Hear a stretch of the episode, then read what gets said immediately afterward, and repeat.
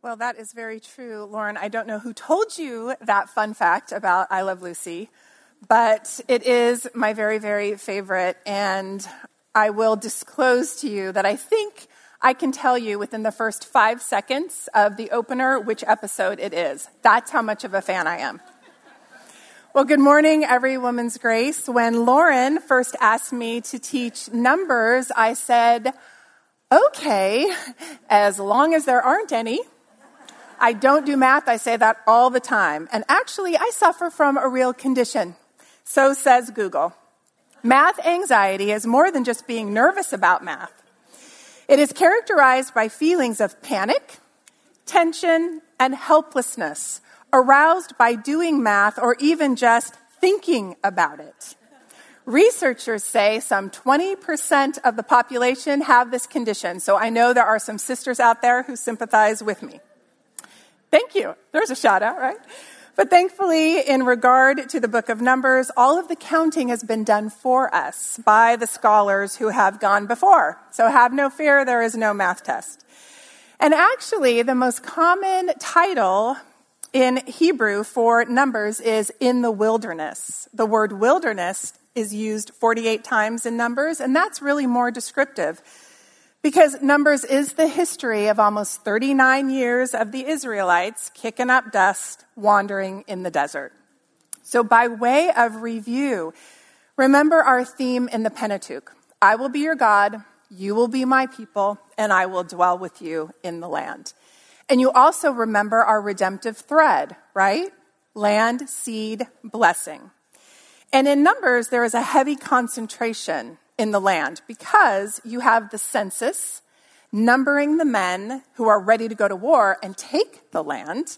And then the next census, the one that comes later, you have the numbering of the men, but you also have numbering in order to divide the land that is going to be given to them. So, heavy concentration on the land. And I hope that you're excited to study this portion of Scripture. Numbers has a lot to teach us.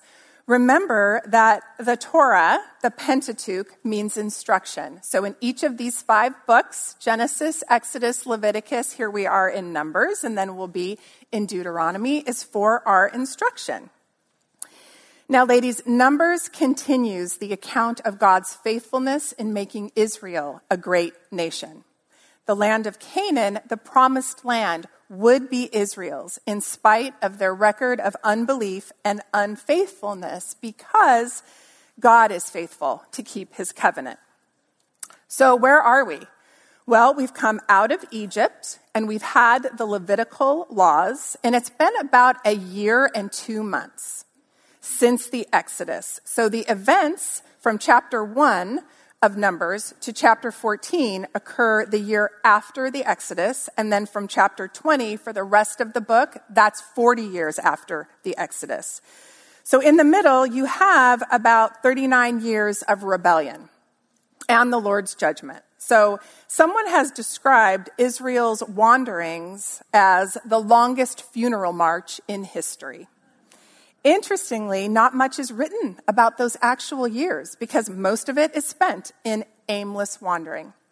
So Numbers was written by Moses, of course, in the last year of his life, while the people were on the eastern side of the Jordan River across from Jericho, which is where the conquest for the land of Canaan began. And so an easy way to remember this, and it is in your introductory note in your lesson, is it's broken up this way. So you have obedience in chapters 1 through 10. You have disobedience in chapters 11 through 25. And then you have renewed obedience in chapters 26 through 36. And then they're finally poised to take the land. So the themes I have are preparation, separation, and dedication in chapters 1 through 10. So that will be the outline I will follow. And one of the refrains that you are going to hear in chapters 1 through 10 is, thus the children of Israel did all the Lord commanded, which is great. Wouldn't you like to say that at the end of the day with your kids? They did everything that I commanded all day long. All right, so preparation, 1 through 4, chapters 1 through 4. Open your Bibles if you haven't yet, and we're in chapter 1, And the Lord instructs Moses in the tabernacle of meeting to take a census. So the census is where we get the number of men from each tribe able to go to war, which is sort of ominous because, of course, it means that the land is going to have to be taken. So Moses and Aaron plus 12 men, one from each tribe of Israel, gathered the people and counted them. So this would be a picture of the scale of operation necessary for taking the land. So the count reflected a total of 603,550 men. You see how I had to write that out? Because if I just looked at the number, my math anxiety would have kicked in. Okay, so that number, though, is minus the Levites. They have their own census. So this number, if you include the women and children, you're going to get a little over 2 million people. That is a pretty Herculean effort to get all of those people organized and ready to go. But we're starting to see some differences between the Israelites running amok in Exodus 32 with the golden calf and this group of people. Because you had those Levitical laws now, they're getting more reined in and they're more focused. And you have a more obedient group ready to march. So moving to chapter 2. We see the organization and placement of the tribes. And what's notable here is you have Judah in a place of prominence. And Judah has the largest amount of fighting men. They have 74,000, over 74,000. And as thinking about this, as only God can do, you have an entire generation that is going to die in the wilderness, which we'll learn about later in Numbers. But God, in his sovereign power, brings up the next generation exactly as planned. And the men of Judah in the second census, taken in chapter 26, number 76,500. So every tribe had a gain or loss in the second census, but Judah remains the most powerful with the most number of men.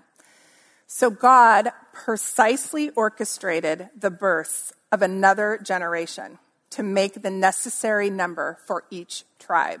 Never doubt his perfect control. And remember, we know that Judah will continually be singled out because that is the tribe Messiah will come from. And you trace that in your lesson back to Genesis 49:10. And in Revelation 5:5, which I love this verse so much, you saw that in your lesson as well. But one of the elders said to me, "Do not weep. Behold, the Lion of the tribe of Judah, the root of David, has prevailed to open the scroll and to loose its 7 seals." The Lion of the tribe of Judah, which is Christ, of course. It's always fascinating to think when we study the Old Testament. Numbers was written somewhere around 1400 BC. And then we're tracking that history all the way back to the tribe of Judah. And here we are in the church age, 2022. But there is still this amazing prophecy to come. I think that's exciting. We're right in the middle of it. So here we are. We're talking now about the organization and placement of the tribes around the tabernacle. You have Judah in a place of prominence. And you also have Moses and Aaron and the priests given prominence as well. So on the slide, you see the Levites were positioned around the tabernacle as a buffer to God's wrath. And we saw that in 153, verse 153. God said, "But the Levites shall camp around the tabernacle of the testimony, that there may be no wrath on the congregation of the children of Israel." Isn't God's mercy always present? And that's a theme, too. And you think about the warnings in Leviticus that we saw. Why? So that we may not be disobedient and suffer from the disobedience and the consequences from that. God continually offering protection and mercy from his own wrath. And I think it's helpful. It's helpful for me when we think of God's wrath, not to do it in a compartmentalized way, but rather it's part of his whole being and character. It's coupled with his patience and his mercy. And most importantly, that we would consider Jesus Christ bore the wrath of God that was due us to our sin in order that we might be saved. Romans 3. Because we were once children of wrath, right, ladies? But having trusted Christ, we've been delivered from the wrath to come. So you can see some special things about the Levites with that protection. And back in Exodus, God set apart the firstborn of Israel's males to be the family priest. That's how it was then. But God has now put the Levites in that place, and they are considered by God the firstborn to carry out the priestly duties. And out of this tribe, we have the Levites, the priests, and the high priests. So the Levites are all descendants of Levi, of course. But in order to be a priest in chapter 3 of Numbers, you have to be a son. I'm sorry, let me go back. You have to be a son of Aaron in Aaron's line to be a priest. So in chapter 3 of Numbers, now we can go there, it mentions Aaron's sons, Nadab and Abihu, who offered strange fire or profane fire before the Lord, and they were promptly killed. That was in Leviticus last month. So Aaron's two other sons, Eleazar and Ithamar, were now carrying on as priests. And they do a much better job, actually. So keep your ear out for Eleazar's son, which is Phinehas, in Numbers 25, and how and what he does and how God blesses that line. So that's an interesting thread as well. Moving to chapter 4, the specific duties are given for the duration of the wilderness. That's what's listed there. And you also know from your lesson that things are looking good. They did what the Lord commanded. God gives detailed explanation, and he gives a specific call to service, and they report accordingly. So there are gold stars at this time all around. So just by way of review for just this section in preparation, we have the census and the tabernacle with the organization of tribes around the tabernacle according to what the Lord commanded Moses, and the place of the Levites and preparation for movement toward the promised land. So we're going to talk about separation now, and that would be chapters 5 and 6. This portion covers the purity of the camp, and focus is on individual holiness and relational holiness. So beginning of chapter 5, God gives some structure for people who needed to be put outside of the camp due to uncleanliness, and then how to confess your sin, and there needed to be restitution between the parties, reminding the Israelites, the key, that all sin is against God himself. And you can read that in Numbers 5, 6. Speak to the sons of Israel. When a man or woman commits any of the sins of mankind, acting unfaithfully against the Lord, and that person is guilty. So when we see this sin spoken of here, it's described as an unfaithful action against God. Acting unfaithfully means acting treacherously or in violation of allegiance. So it's very serious. God also made it clear when you sinned against someone, it wasn't enough to just say, oh, I'm sorry, and move on. The offender had to pay the injured party, whatever that specific amount was, plus 20%. Teaching the people sin is costly and it hurts. It hurts others, and with true repentance comes honest restitution. And of course, that's easy to apply in our own relationships. True repentance brings honest restitution between two people. So in the rest of chapter 5, we have an interesting story of what a man was to do if he had what it says in verse 14 is a spirit of jealousy. The wife in question may or may have not defiled herself and committed adultery. This would just be suspicion on the husband's part. And apparently it isn't too far afield of practices that did happen in the ancient Middle East. They were called tests, they were common, but actually the name for them was an ordeal. So that kind of gives new light on the word ordeal. It was such an ordeal. Yes, okay. So the husband brings the wife before the priest. They go through a ritual. If the woman is found guilty, she will be found out by a physical change, it says in verse 22. But if not, she will be free and clean and able to conceive children. The focus would be on relational holiness in its most intimate sense. It's a very terrifying rule. It would be meant to deter, I'm sure, the sin of adultery, just like with Ananias and Sapphira in the book of Acts, in front of the whole church, dropping dead because they lied to the Holy Spirit. That has an impact. And it's just one of those instances where fear is your friend. The fear of the Lord is the beginning of wisdom. Fear God, keep his commandments. So this passage is a little tough, though. It's a little strange. Some people think maybe, it's unfair. Why the woman, not the man, etc. Well, we don't really completely know except for what Scripture tells us. But some of the things that I read, we don't apparently read about this ever taking place. So I don't know. Perhaps it never had to. Perhaps it was such a deterrent that it never happened. And of course, nothing like this was ever to be taken lightly. I always think of Proverbs 27:4, wrath is cruel and anger a torrent. But who is able to stand before jealousy? And in my study note, it says that jealousy is the most uncontrollable sin.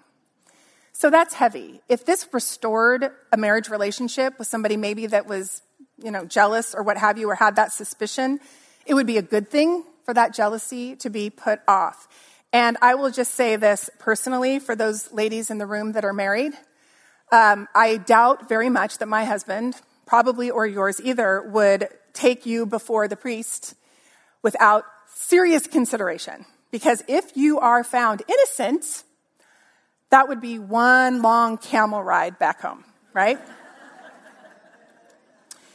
So the principal point is within God's covenant, this is how you have to remember it, with Israel, there should be no hidden sin among God's people, nor any suspicion of sin, whether that be corporately, between two friends in the congregation, or in marriage. And then, moving to chapter 6, this is all about the Nazirite vow. And I don't see the term before chapter 6, so this is apparently a separate, out-of-the-ordinary vow. And of course, you had some guidelines there. It was voluntary. It was open to men and women. And so any Israelite could say, I'm going to make this commitment for this vow. And then the standards were no grape products, no cutting of one's hair, and no going near a dead body, and then you did that for an appointed time. So in Numbers 6 through 9, you can read it with me. It says, all the days that he separates himself to the Lord, he shall not go near a dead body, not even for his father or for his mother or brother or sister. If they die, shall he make himself unclean, because his separation to God is on his head. All the days of his separation, he is holy to the Lord. And if any man dies very suddenly beside him, and he defiles his consecrated head, then he shall shave his head on that day of his cleansing. On the seventh day, he shall shave it. So it's very strict. Even if your parents died, you couldn't partake in any of that. But if it happened and somebody were to, have a heart attack right next to you, then you would have to make a sacrifice and start all over again. But we learned about that, didn't we, last month in Leviticus? That failing to honor one's vows was a sin. And so it's very serious. Of course, that's true for us today. Let your yes be yes and your no be no. And although the Nazirite vow is an Old Testament concept, it did happen in the New Testament. Paul takes a Nazirite vow in the book of Acts. And of course, as Christians, we are to be separate and holy unto the Lord at all times, not with an outward display that you would see connected to what the Nazirites were doing, but rather in Romans 12:1 through 2. Paul states, therefore, I urge you, brothers, in view of God's mercy, to offer your bodies as living sacrifices, holy and pleasing to God. This is your spiritual act of worship. Do not conform any longer to the pattern of this world, but be transformed by the renewing of your mind, Then you will be able to test and approve what God's will is, his good, pleasing, and perfect will. So for Christians, the ancient Nazirite vow just would symbolize the need to be separate from this world, a holy people consecrated to God. So in light of that, ladies, how is your separation going? Right? You're separate from the world. Do you act like it? Are you known for your love, joy, peace, patience, kindness, goodness, gentleness, self-control? When you talk about your husband, if you're married, or in the way you treat your husband, is there a difference than the way worldly women treat their husbands? What about your tone of voice with your kids? Your patience in enduring trials, a boss or a coworker that you have to endure? Your response to the government? It's easy to fall into worldly thinking sometimes and speech sometimes, and it's easy to get discouraged. But remember Romans, do not conform to the pattern of this world, which is the contemporary current world system dominated by Satan. So we need to always think about how are we outwardly manifesting what's truly going on in our hearts. Do we have that inner redeemed nature? And is that being expressed?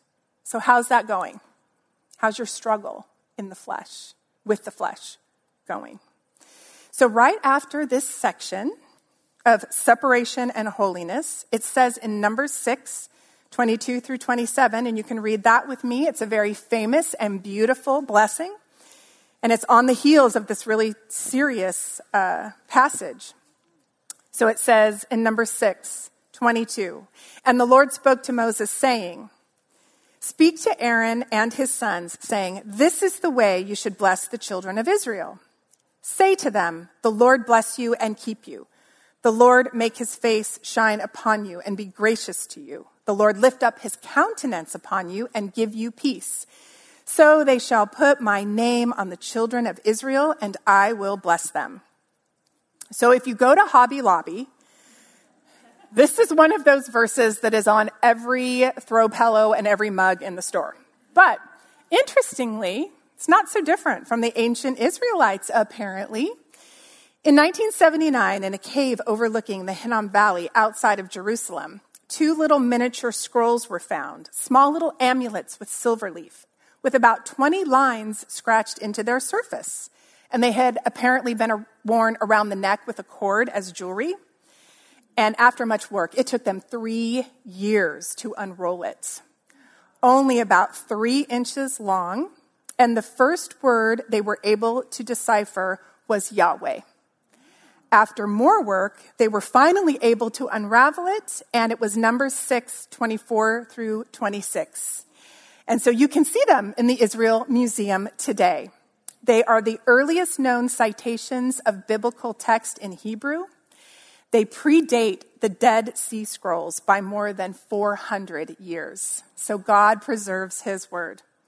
And I love the blessing because it's God himself. He is saying, say this. Doesn't that sound familiar? This is how you should pray. If you want to bless them, say these words. It's like the disciples' prayer. Jesus said, when you pray.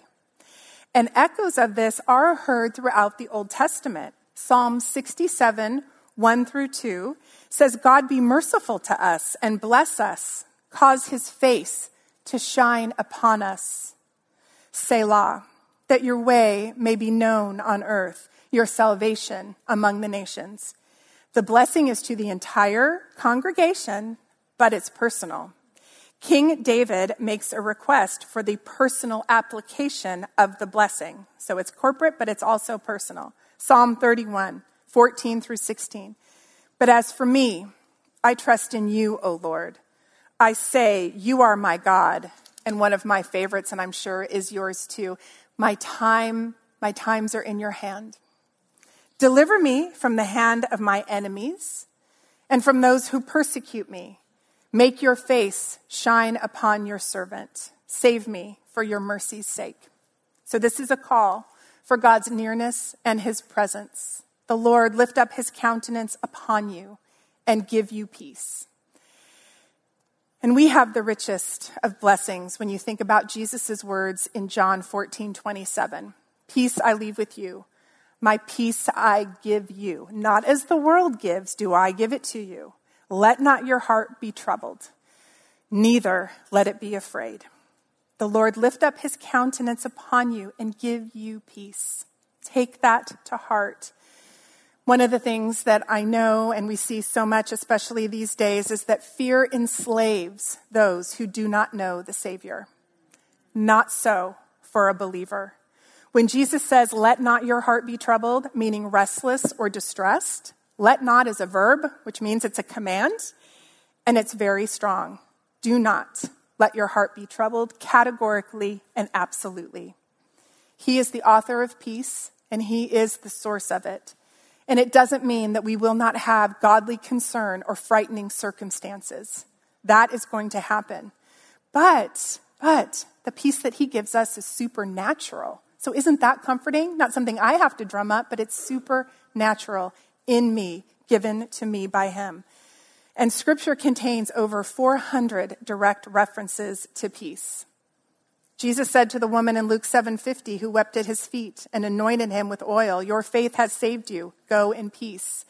When he healed the woman in Luke 8:48 and he said to her, daughter, be of good cheer, your faith has made you well, go in peace. You have the peace with God. That's first, which is the greatest peace there is. Do you need a reminder of that this morning? Do you need a reminder that the Savior says, be of good cheer. I have given you my peace. That his face shines upon you and promises you peace.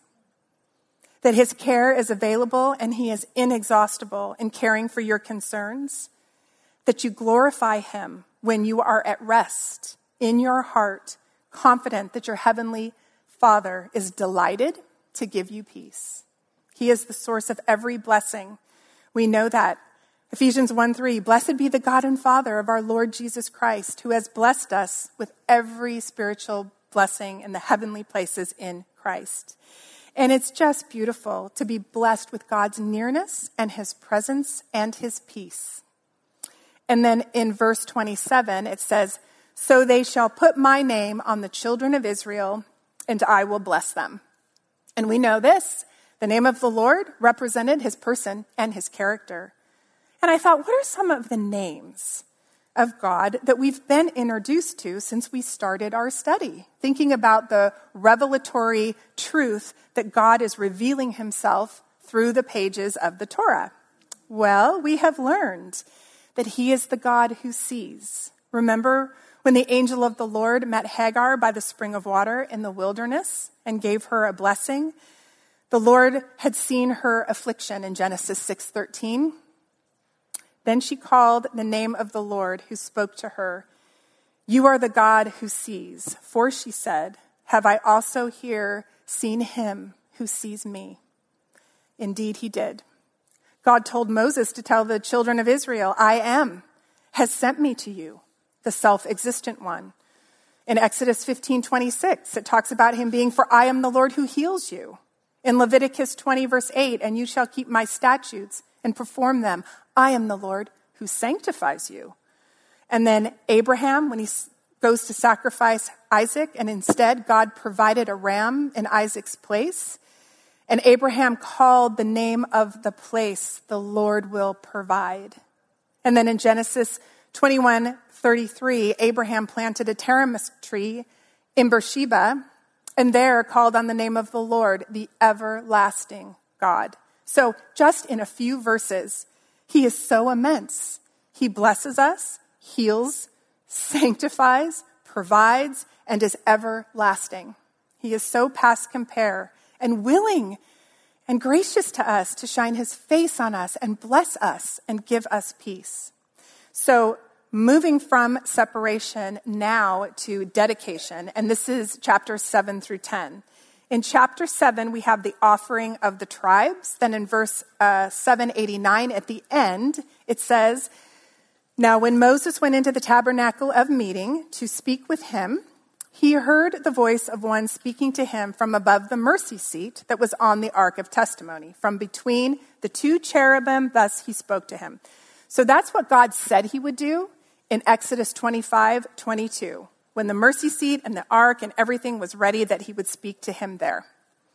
And then in chapter 8, you have more of the overall description of dedicating the tabernacle with attention to the Levites being cleansed, since they were going to come into contact with the holy objects.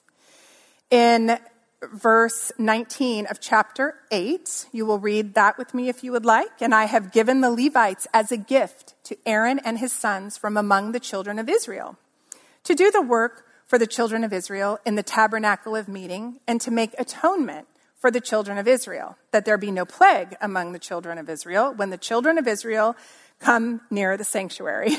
So that's lovely how often he calls them the children of Israel.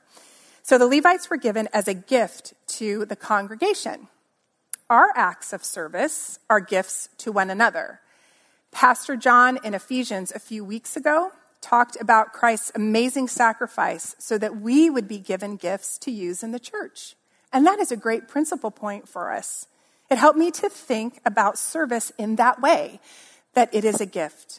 1 Timothy 4:14 says, "Do not neglect the gift that is in you, which was given to you by prophecy with the laying on of the hands of the eldership."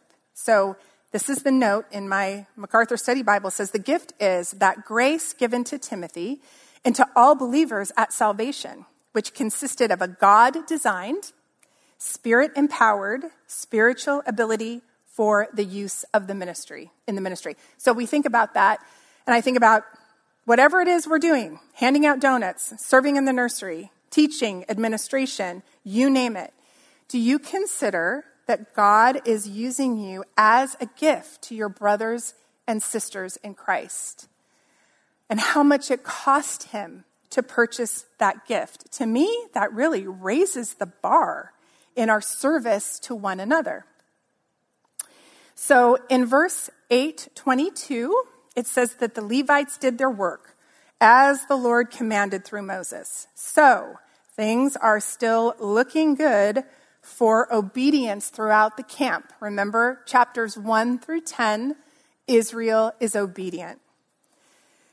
So then, chapter 9, it's the second Passover. So God tells Moses in 9:1-3, "Now the Lord spoke to Moses in the wilderness of Sinai in the first month of the second year after they had come out of the land of Egypt, saying, 'Let the children of Israel keep the Passover at its appointed time.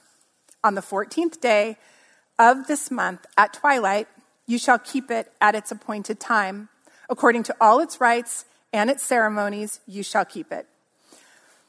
So recall that the first Passover was held in Egypt in Exodus 12. This Passover is 1 year later. Sadly, this would be the last Passover Israel would celebrate for the next 38 years because of God's judgment that takes place in Numbers 14. In fact, this second Passover was the last Passover all of the men of Israel would ever celebrate, with the exception of Joshua and Caleb, who show trust in the Lord. And you'll see that when we get to that part of the story. So when Joshua, he eventually leads the new generation into Canaan, and God restores his people and everybody's in good favor, that's when they begin again to celebrate the Passover. And that's in Joshua 5:10. It says, "Now the children of Israel camped in Gilgal and kept the Passover on the 14th day of the month at twilight on the plains of Jericho." So that was only, when you get to Joshua, only the third Passover in 40 years. You had Exodus, you have this one in Numbers, and then not again for 40 years. So things in Numbers are going to get worse before they get better. So verses 15-23, we're still in Numbers 9. God led them to Sinai by the pillar of cloud, by day and fire by night. So he has begun to lead them toward the promised land. So they stuck to instructions. Remember, obedient Israel. I love this. We even see a little bit of patience on their part. In Numbers 9:22, it says, "Whether it was 2 days, a month, or a year that the cloud remained above the tabernacle, the children of Israel would remain encamped and not journey. And when it was taken up, they would journey. So I don't hear any complaints and I don't hear any restlessness at this point.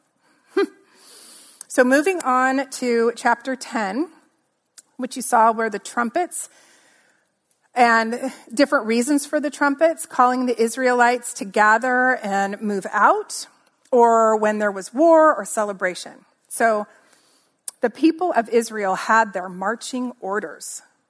And according to verse 28, and they began their journey. And then in verse 33, and you can read that with me, it says, so they departed from the mountain of the Lord on a journey of 3 days. And the ark of the covenant of the Lord went before them for the 3 days' journey to search out a resting place for them. And the cloud of the Lord was above them by day when they went out from the camp. So it was whenever the ark set out that Moses said, rise up, O Lord, let your enemies be scattered, and let those who hate you flee before you. And when it rested, he said, return, O Lord, to the many thousands of Israel. So a little bit ago, we reviewed some of the names of God that we learned throughout the study. Well, there's another title in Genesis 14, El Elyon, God Most High. And it was mainly used in relation to the Gentiles and the enemies of God's people. So think about that in regards to enemies. Supreme authority over heaven and earth and all of the enemies of God. So God, it's go before us and take care of our enemies. And I love the sentiment of this prayer. We need not fear any enemy, for our God is victorious. And listen to Hebrews 13, 5 through 6. Let your conduct be without covetousness. Be content with such things as you have. For he himself has said, I will never leave you nor forsake you. So we may boldly say, and the writer of Hebrews adds boldly, we may boldly say, when he quotes the psalm, the Lord is my helper. I will not fear. What can man do to me? Boldly and courageously, whatever circumstances we find ourselves in, that is a verse that we can keep in mind, and we can even shout it if we need to. Boldly and courageously, the Lord is my helper. I will not fear. What can man do to me? Because it is a scary world. We know that. It is a scary world and enemies abound. But Galatians 1:4 says, who gave himself for our sins, Christ, that he might deliver us from this present evil age, according to the will of our God and Father. Jesus delivers us from this present evil age. And that's not a time period, but rather whatever current world system is happening. So Christ is the ultimate deliverer from this evil age and from our enemies. Are you convinced of that? Do you move through this life confident in Christ and fearless? He scattered the enemies of the Israelites, so he is more than able to protect us too. As a matter of fact, I love this.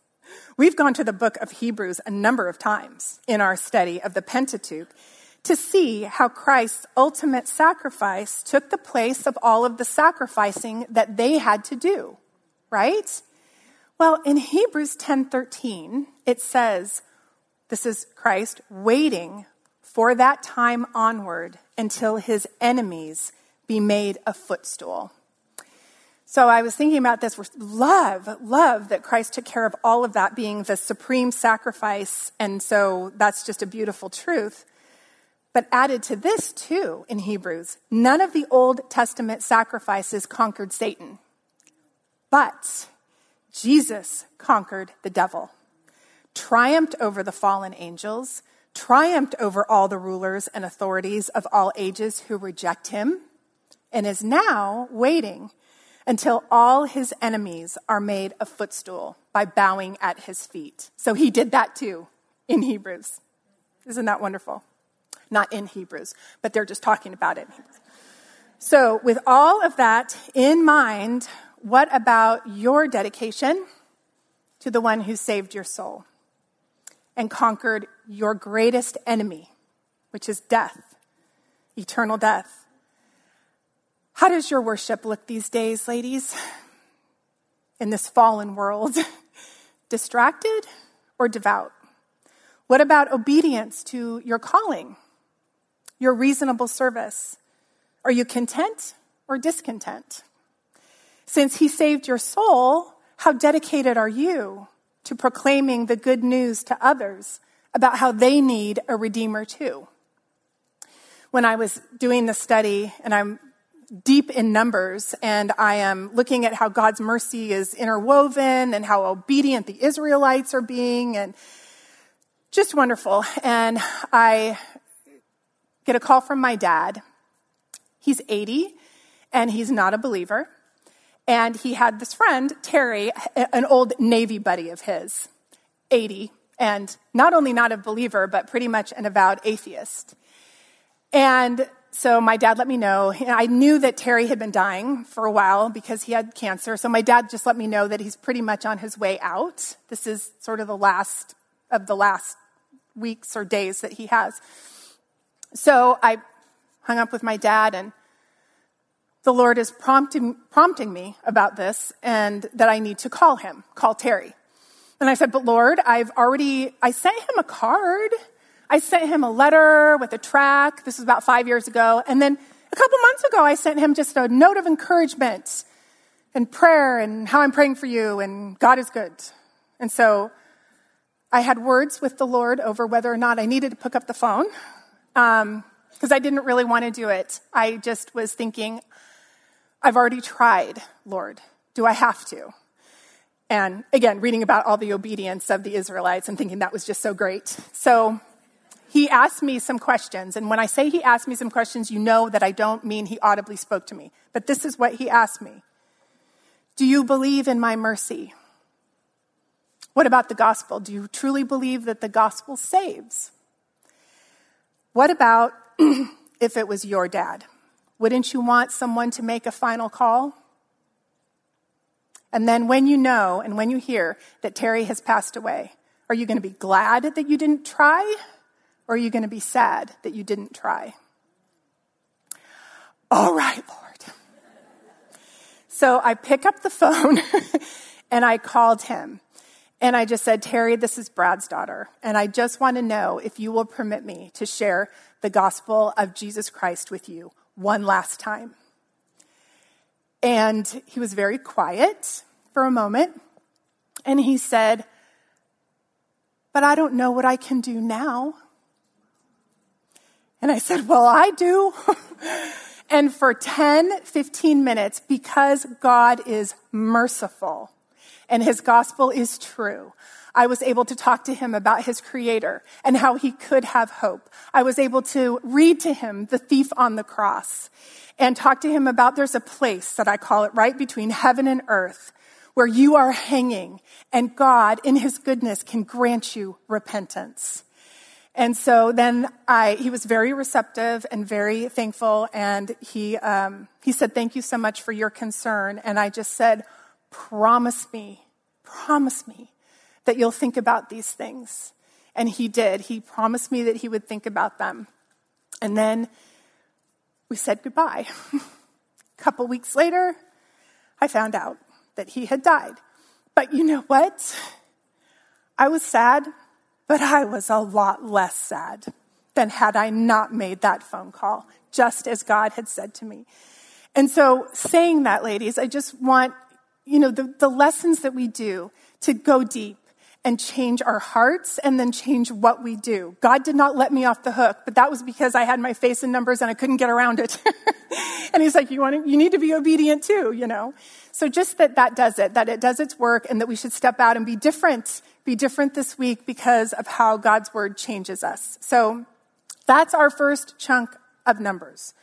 Our devoted, separated, prepared, obedient group has departed from Sinai, and they're on their way to the promised land with the Ark of the Covenant, the tabernacle. Everybody's performing their duties. God's face is shining on them and scattering their enemies, and they're traveling and they're camping, and their goal is in sight. So next time we meet, we'll see their progress, or I should say lack of progress. So let me just pray to close. Lord, thank you so much for this time and these lovely women who come to be enriched by your word and fellowship. May we be obedient. May we love you with our whole heart, mind, soul, and strength. And may we come back together with joy in you, ever praising you. In Christ's name, amen.